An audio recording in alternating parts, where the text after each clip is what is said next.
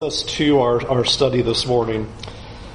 As we come into these final few verses, few chapters really of the Gospel of Mark, I, I find uh, teaching these passages just to be really difficult on a, on a lot of levels. Uh, the, but one of them is it's, it's hard to watch these scenes unfold as you paint the pictures of the final hours of Jesus' life and you try to watch these things unfold, uh, watching it like a movie as the scriptures record it for us, uh, it is gut wrenching and heart wrenching just to think about everything that Jesus is saying and the events that are happening and, and all that is going on.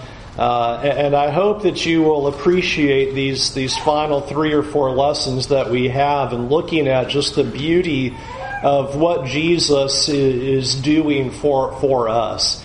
Um, the, the, the prior paragraph of Mark chapter 14 was really kind of one of our last high notes where Jesus is with his disciples and he has taken the Passover and uh, push the meaning into the Lord's Supper and the fulfillment of the Passover all being on Him, that He is the one who has come to set people free and rescue them uh, from their sins. And now we see that in verse 26 that Jesus is leaving with His disciples and He is going to a place uh, that is Gethsemane as he's going to the Mount of Olives. You would leave then the, the, the Temple Mount area and you would cross then through the Kidron Valley and up the other side up to the Mount of Olives. And as they are going to the Mount of Olives, and here you can just imagine them after they have sung this hymn of verse 26 and arrive here on the Mount, Jesus just simply says, You are all going to fall away. Just imagine the weight of that. Here, instituting the Lord's Supper, this is my body. Do this in remembrance of me. This is the blood of the covenant.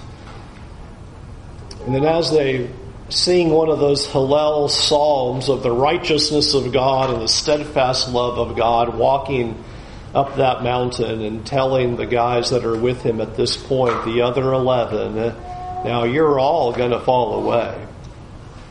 You're not going to make it through today. Uh, you're not going to handle what's about to take place. You're all going to fall away. And then he proves it by quoting, you'll notice in verse 27, a quotation from Zechariah 13. Because this is what is written I will strike the shepherd, and the sheep will be scattered. And notice again the highlight that this is God's doing. This has been something that has been critical to Mark's message again and again. Jesus is fully aware of everything that's going to happen. He knows that his disciples are about to abandon him in, in a moment. And he knows that what is, lies ahead of him. He knows the weight and the gravity of what's about to take place. He's fully aware of the events as they're going to unfold. And here he even quotes Zechariah 13, which highlights the fact that this is God who is behind it. That God will strike the sheep and the sheep are going to be scattered. You are all going to fall away. You are all going to leave me. You are all going to wander away and abandon me at, this important moment.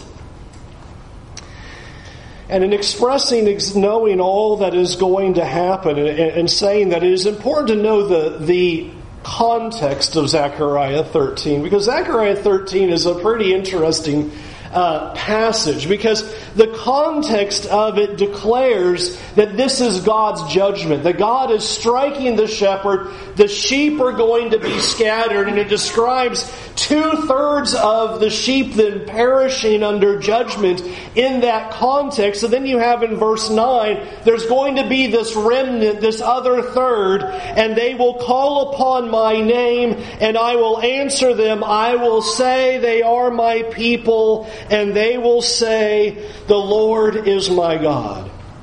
What is so interesting about what Jesus is saying and what the, the prophecy is about is God is striking the shepherd And most people are going to fall away from that. But there will be some who will be able to have that event happen, and they are going to call upon the name of the Lord. And when they call upon the name of the Lord, the Lord is going to answer them and say, You are my people. It's all tied to this event. This is the event of reconciliation. This is the event to bring people back to Him. In fact, you will notice that Jesus even says that in verse 28. But after I am raised up, I will go before you to Galilee. I think that one of the biggest words in that sentence is you. It doesn't say, after I'm raised up, I'm going to go find a bunch of other disciples to lead because you guys all left me. Because you're all going to be struck, I'm going to be struck and you're all going to be scattered. No, he says, and after you all scatter, I'm going to be raised up. And you're all going to follow me again. And I'm going to lead the way to Galilee. But all this is according to the plan of God, striking the shepherds so that people can be reconciled to Him. And so, what Jesus is warning them and telling them is that you're going to be put to the test and failed. And notice Peter in verse 29. Peter says to him, Even though they all fall away, I will not. Peter hears what Jesus is saying. Strike the shepherd, the sheep are going to be scattered. You all are going to fail today. You are on the brink right here. You are all going to scatter and abandon me. And you have to love Peter, right? I mean, you do. You have to love the faith of Peter right here. I don't care if the rest of these guys all fall and they all run away. I'm not doing that. I'm not going to do that. I'm not going to fall away. I'm going to stay with you. Verse 29 Even though they all fall away, I will not. And Jesus says in verse 30 Truly I tell you, this very night before the rooster crows twice, you will all deny me three times. I want you just to imagine if you were there hearing Jesus say that. Here we are on the Mount of Olives. And Jesus says, You're all going to fall. All of you. You're all going to crash right now. Peter goes, They might, not me. And Jesus says, You're going to do it before the sun comes up. You're going to deny me three times before we even get to morning. Can you imagine being told that? And notice verse 31 but they're emphatically saying, if I must die with you, I will never deny you. Peter goes, that's not going to happen. And notice the rest of verse 31, they all said the same. They're all saying this, we will all die with you.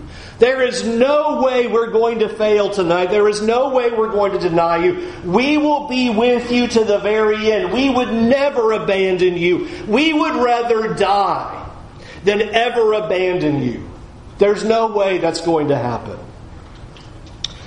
So I want you to hear the stage being set. Jesus goes, You need to watch out. You're all going to fall. And all the disciples go, No, we're not. No way. We're with you. And I want you to put yourself there and think, which answer would you have given? I think we all would have been like, yeah, there's no way we're going to abandon Jesus. There's no way that we're going to do that. I wouldn't deny you before morning. Three times before morning? That's only in a few hours.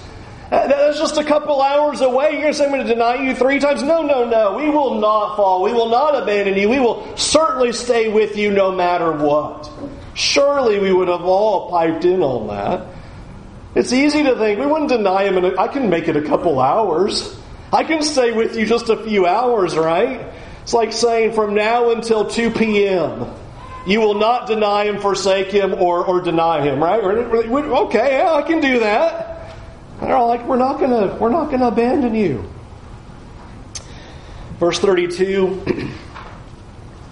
And they went to the place called Gethsemane, and he said to his disciples, Sit here while I pray.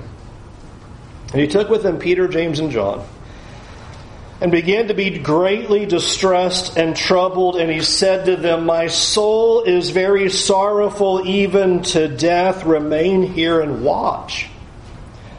And going a little farther, he fell on the ground and prayed that if it were possible, the hour might pass from him. And he said, Abba, Father, all things are possible for you. Remove this cup from me. Yet not what I will, but what you will. He came and found them sleeping, and he said to Peter, Simon, are you asleep? Could you not watch one hour? Watch and pray that you may not enter into temptation. The spirit indeed is willing, but the flesh is weak. And again he went away and prayed, saying the same words. And again he came and found them sleeping, for their eyes were very heavy and they did not know what to answer him. And he came the third time and said to them, Are you still sleeping and taking your rest? It is enough, the hour has come. The Son of Man is betrayed into the hands of sinners. Rise, let us be going. See, my betrayer is at hand. It is important that we do not understate the weight of this moment right now. And I think that's easy to do. I think it's easy in our, I guess, knowing the text so well that it's easy just to think, you know, this is a really simple and easy scene. But notice what the text paints for us. In verse 33, it tells us that, that Jesus is greatly distressed and troubled. He is not walking into this going, well, this is going to be easy, guys. This is going to be no big deal. You know, let's just let's just get on with this. This is the first time you really see this angle when it comes to the life of Jesus. To say he's greatly distressed and troubled, and in the very next words, I'm gr- deeply grieved to the point of death. You can't alleviate those words. The weight that Jesus feels here at this moment. It is a heavy moment. It is a difficult moment. And this is why he's telling his disciples, you need to watch. You need to be ready. He's already warned them about the temptation that lies ahead and the difficulty that these next few hours are going to bring. You guys are going to fail. So sit here and watch. And I'm going to go over here and pray. And I think it's so important that we see that this is Jesus' response to the difficulty. What is he going to do when he is deeply distressed and troubled? And his soul is grieved to the point of death. He's going to pray. That's what needs to be done at that moment. In this life crushing difficulty and severity of trial that he is facing, it is time to go to the Father and pray. And I think it's easy for us to question words like verse 35 and 36, like removing the cup and him praying if it possible the hour might pass from him. And I sincerely doubt and challenge any idea that suggests that Jesus is looking to get out of this because he knows that's what he's come for. He has declared that this is the reason he's come again and again and again. He has given the details and warned them that this is the, the fate and this is not only the, the whole plan of God, but that this is all by his own will. If he wanted to stop this, he certainly could. He's said that. He's laid that out to them again and again. It's only because I lay down my life, no one takes it from me. He's fully in control of this thing. But I think it is difficult for us, being 2,000 years removed, to, to grasp the horror of the cross.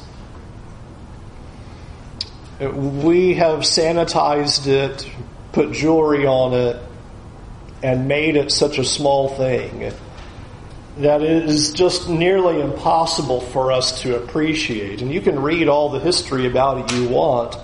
None of us have ever seen it to be able to appreciate the awful terror of what the cross looks like. Roman citizens were not allowed to be put to death that way. That's how horrible it was. It was so horrible, Roman writers refused to write about it. It was so terrible. It was one of the most shameful and one of the most torturous ways that you could die. We do have an historical record that people lived to uh, almost up to nine days on a cross. Nine days with nails in your hands and feet, bleeding, your body in shock, difficulty breathing, and you are feeling for day after day your body slowly but surely dying. We can't appreciate it. And to be able to challenge Jesus in any way and go, well, here he is talking about the cup, and why would he come about it that way? I think speaks to our Western point of view that we don't understand how bad it was. And I think it's something I'm looking forward to talking about in some future lessons this year. Is that I think we are able to understate what Jesus did. Sometimes what we do is we oversimplify the message and we say, well, Jesus came and Jesus died. And it's important that we recognize the gospel message is not merely the death of Jesus. Because you do not have that Jesus was able to come and live a perfect life for 90 years and then quietly pass into the night and sleep and die of natural causes. Right? If it's only death, why not just live a perfect life and just die like we all wish we will, that you would just maybe not wake up when you get to that point and be done?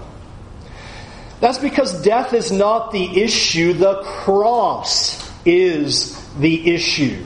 It is not enough for Jesus to simply die. He must die on a cross. And I believe that is the issue of the prayer and the issue of the distress. There is no other way. Can the redemption of the world happen another way? And the answer is no, it must go through a cross. And that is what is so amazing about what you see Jesus doing is that his concern is not self-preservation. I don't want to go through the cross. The humanity of Jesus clearly on display with the horror of the cross just hours away. But that is not what is important. What is important is the will of the Father, the saving of creation. That is what matters. Because Jesus can walk out of this at any moment.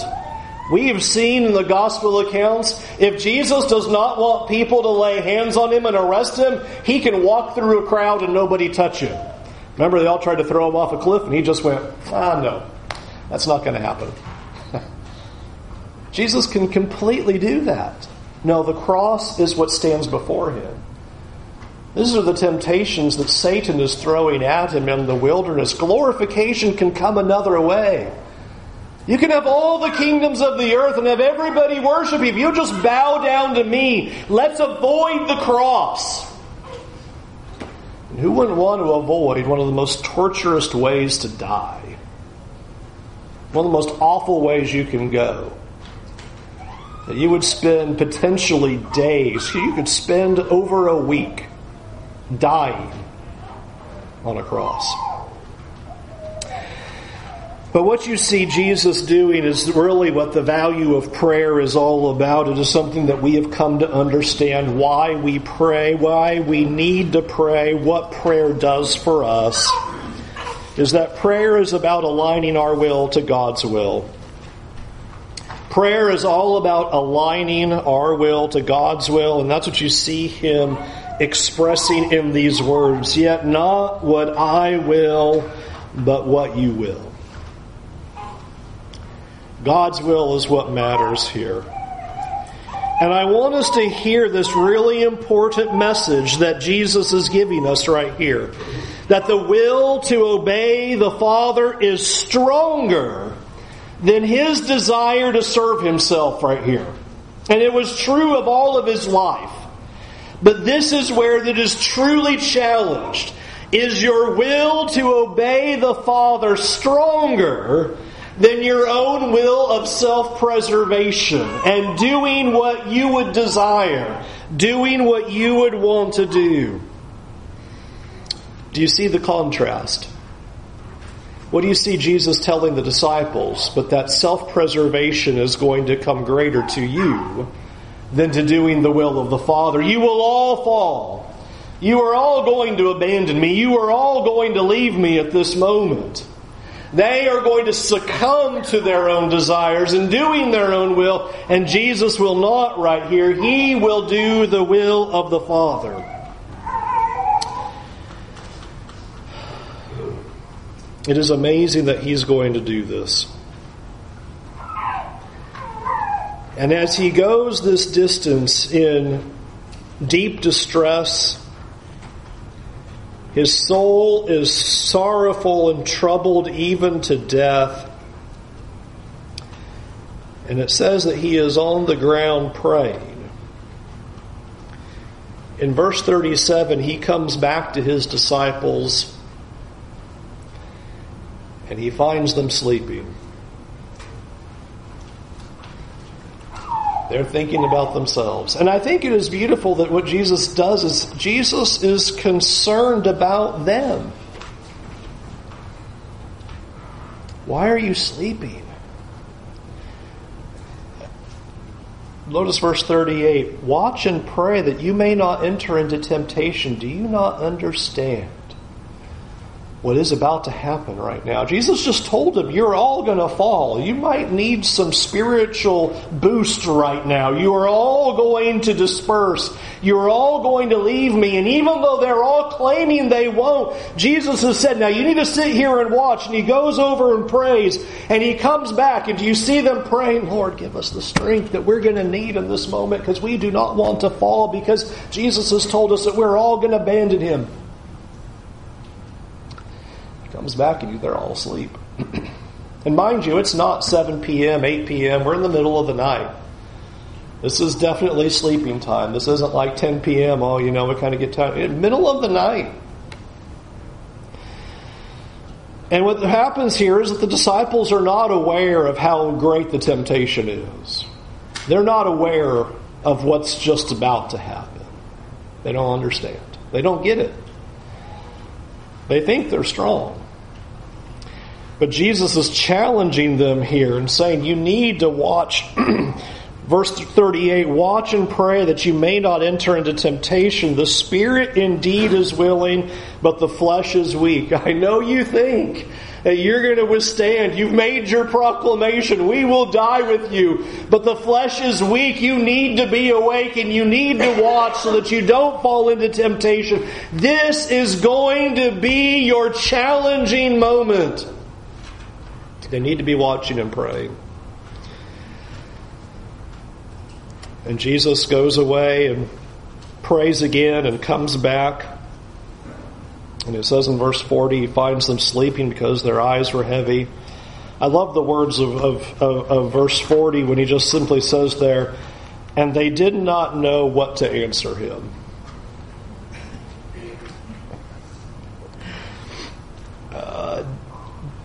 Do you feel that in your life?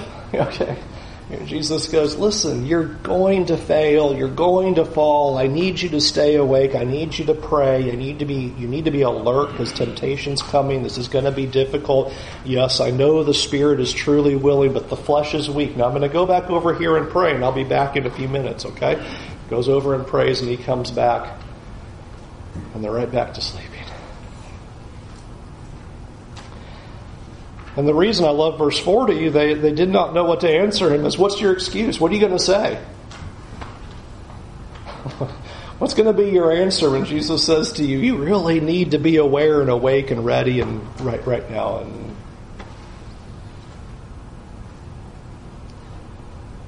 they just go back to sleep.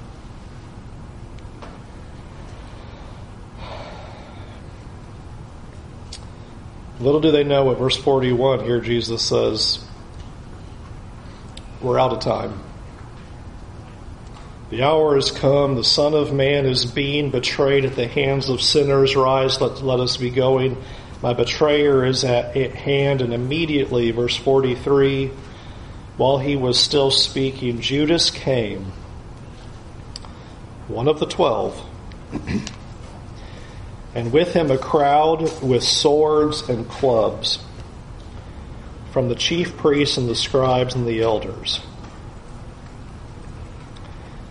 Now the betrayer had given them a sign, saying, The one I will kiss is the man. Seize him and lead him away under guard. Just want you to visualize the scene. Jesus has just woken his disciples back up and goes, We're out of time. They're here. And the they, verse 43 describes this crowd with swords and clubs. This is an intimidating, violent looking group. This is a big group of people who look like they are ready to fight. Swords and clubs in the middle of the night. Here comes this big group. Here they are. Can you imagine as you're watching this crowd with swords and clubs coming at you, and in front of that group is a man that you have spent the last three years or more of your life, day in and day out, leading the way. And he walks up to Jesus, verse 45 he went right up to him and said, Rabbi, and kissed him. Just to watch him walk right up.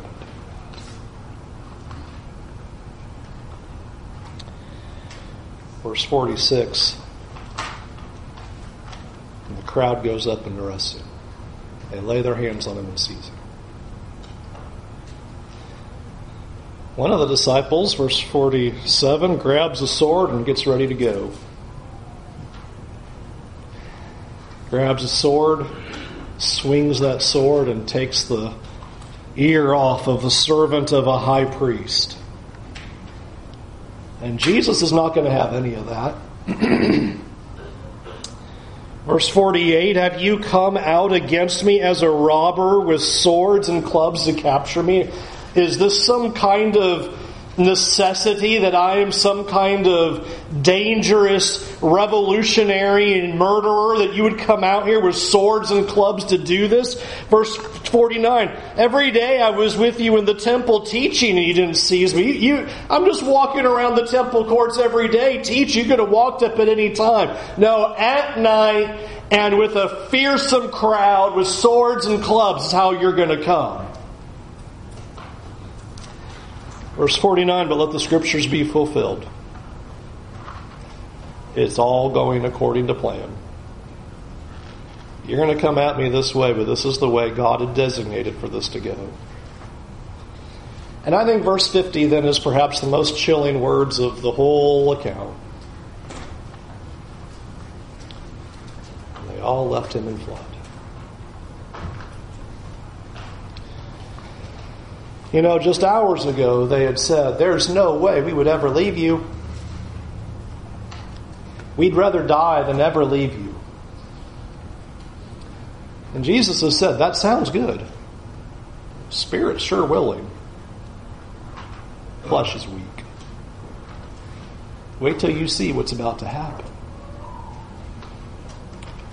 we probably underestimate the danger of this crowd. Mark gives us a little bit of help with that. Verse 51 A young man followed him with nothing but a linen cloth in his body, and they seized him, and he left the linen cloth and ran away naked. We sometimes visualize the scene as just simply, well, they were just coming for Jesus, and the disciples could have just followed him and, and, and seen where he went. Not true. They're starting to grab the disciples too. They try to grab this one man and rip his clothes off. He doesn't care. He's running. He's out of here. We underestimate the danger that these men were facing. Only an hour earlier, saying, We'll never leave you. We'd rather die. We'll never forsake you. We would never deny you. We would never walk away from you. Verse 50 And they all deserted him and ran away. The account here is certainly far more than just retelling a history of what happened in the final hours of Jesus' life. We've been studying in the Gospel of Mark this past year how Mark is teaching us about discipleship and that the way to follow Jesus is to follow him to the cross. And that's where we're coming around to now.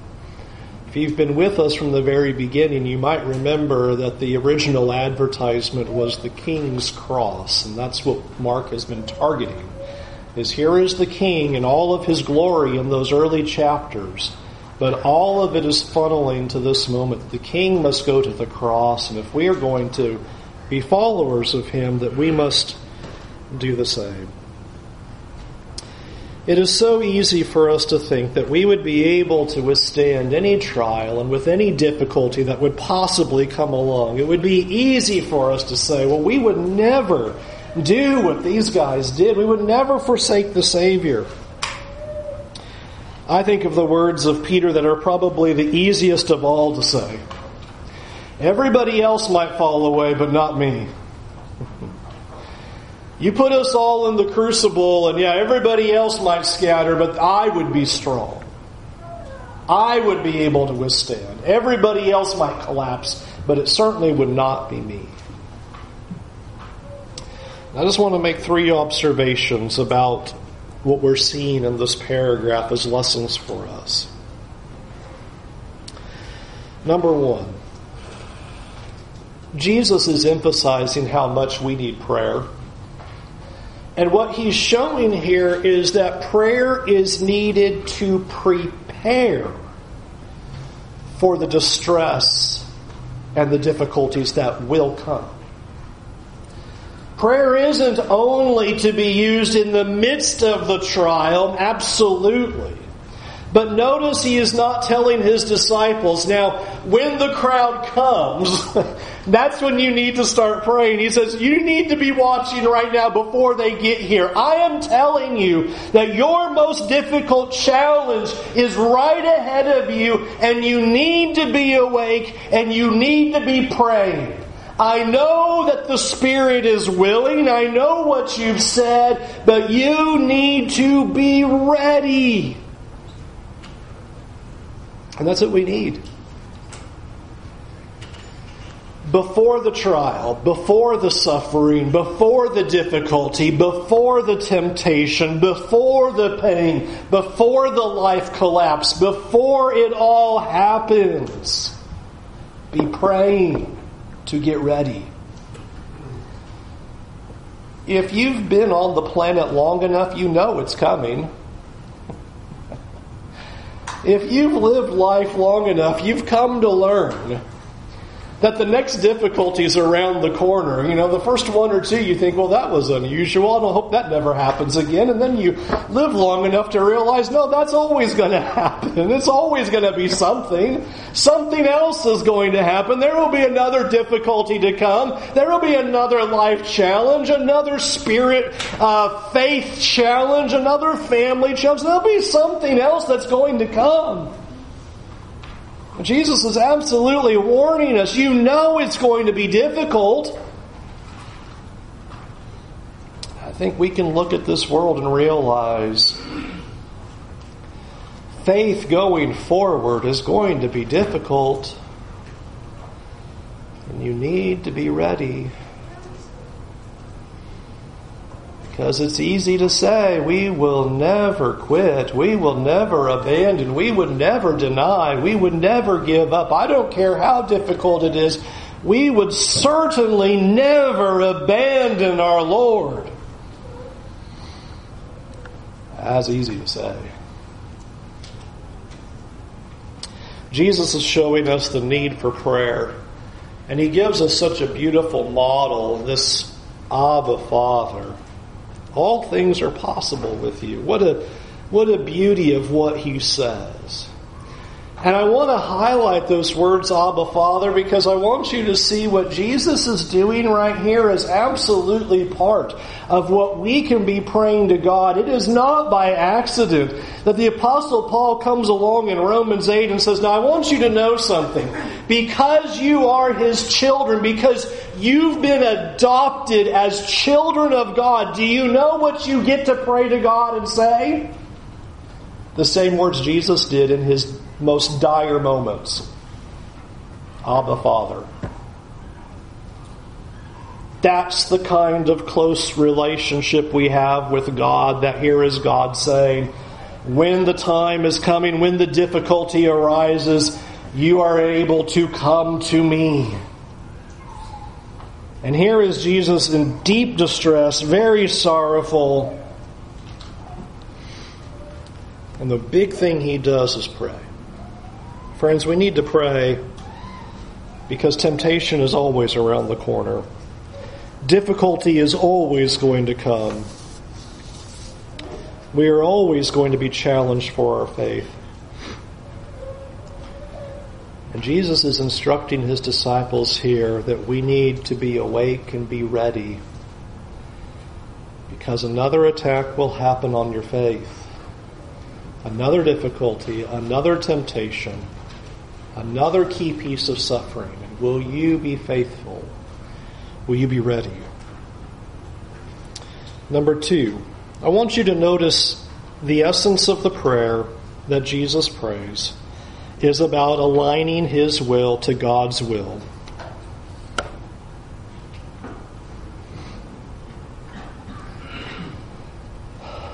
How many of our prayers are really about self preservation?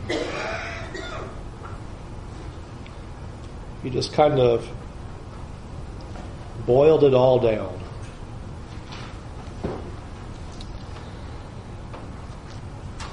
One of the things that is so interesting about what this gospel is doing is trying to show us that eternal glory, to be able to be with the Father and the essence of the heart of a disciple, is understanding that we must go through the cross and not avoid it.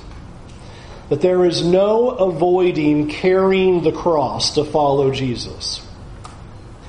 Our prayer life cannot be about avoiding difficulty so that we can be Christians, but recognizing to be a Christian is to accept the difficulty to understand that that is what is going to make it difficult for us if we are truly followers of Him, that our faith is going to be challenged to such a degree. And Jesus expresses it so well that all things are possible with you. Here is, here is my desire, Lord. All things are possible with you, yet not what I will, but your will be done. It is not a self-preservation, but what is God's will. God, what do you want done in this circumstance? Let your glory be shown. Let your name be glorified. Let you be on display in this moment. Let all of our prayers be filled with the idea that we would end it and always be not only cognizant of it, but just really mean it from the depth of our heart. That what I want in the moment of my suffering and my pain or my trial or my distress is that God's will is done. That is what I care about the most.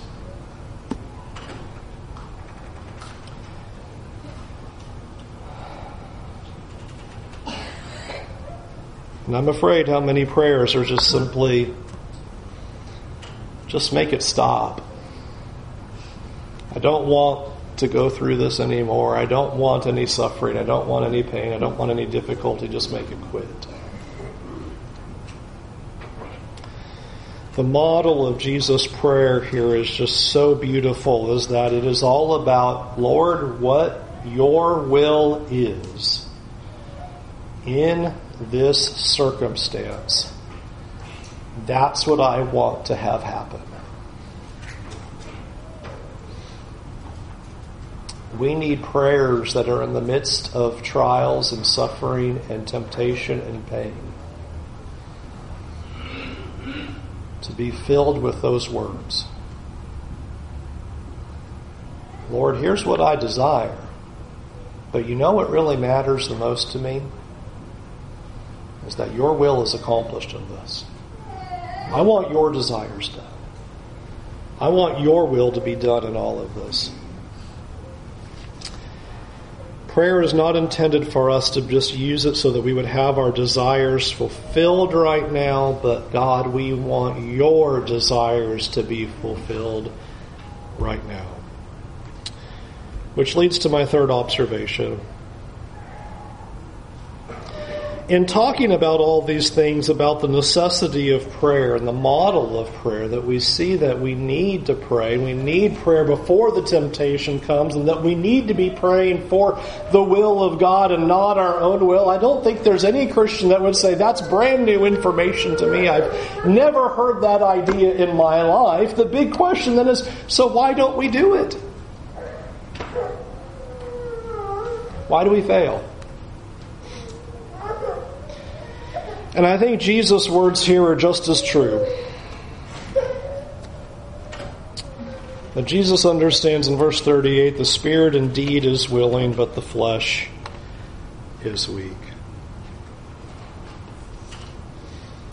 If I could put ourselves into the boat of these disciples at this moment, I would submit that we are probably all of the exact same thinking as these guys and that is we think we're ready when we're not. We think we're ready.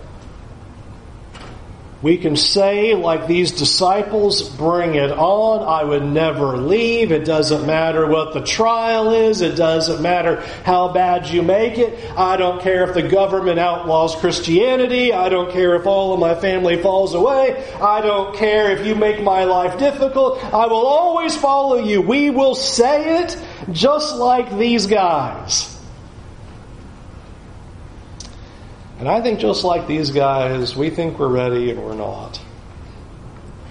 Because that's why we wouldn't pray these things. We think we're ready. Why, why do I need to pray about preparation for temptation and trials and suffering and difficulty? I'm ready, so I don't need to pray that.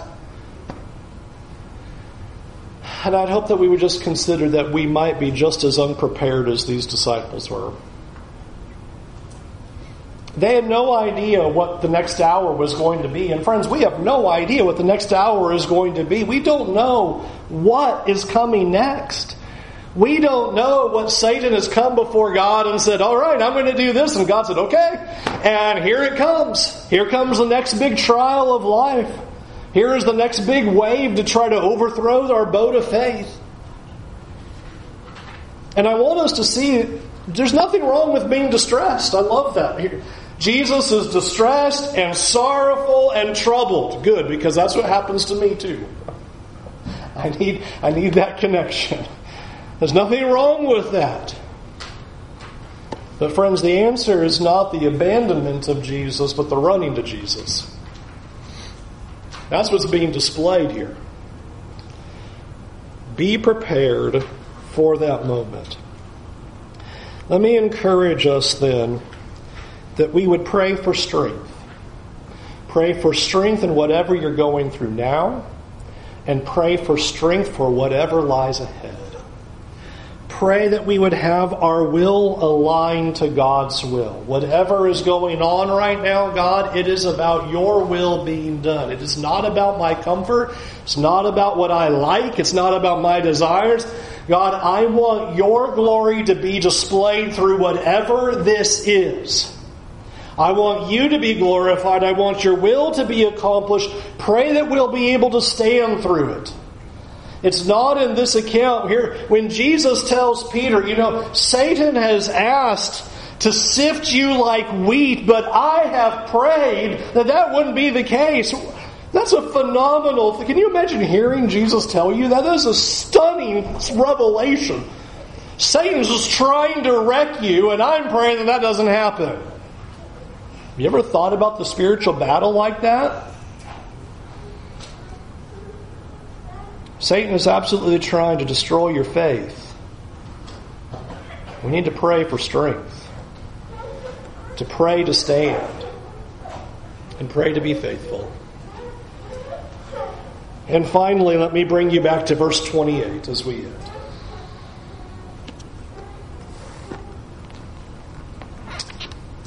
Even though you all fall away, after I'm raised up, I'll go before you to Galilee. Those are words to hug and squeeze and hold on to. When You've fallen on your face over and over and over again, and you think you won't deny Him, but you do, and you fall in faith. Here's Jesus going, It's all right. I'm still going before you. I'm here for you. You may have abandoned me, but I do not abandon you. Today is your day to come back to the Lord. Today is the day if your faith has been weak. If you have been following your own desires and not the will and desires of God. The Lord takes you back. To tell these disciples, you are all going to miserably fail, and I'll be right there for you after I raise from the dead. I'm going to be right there.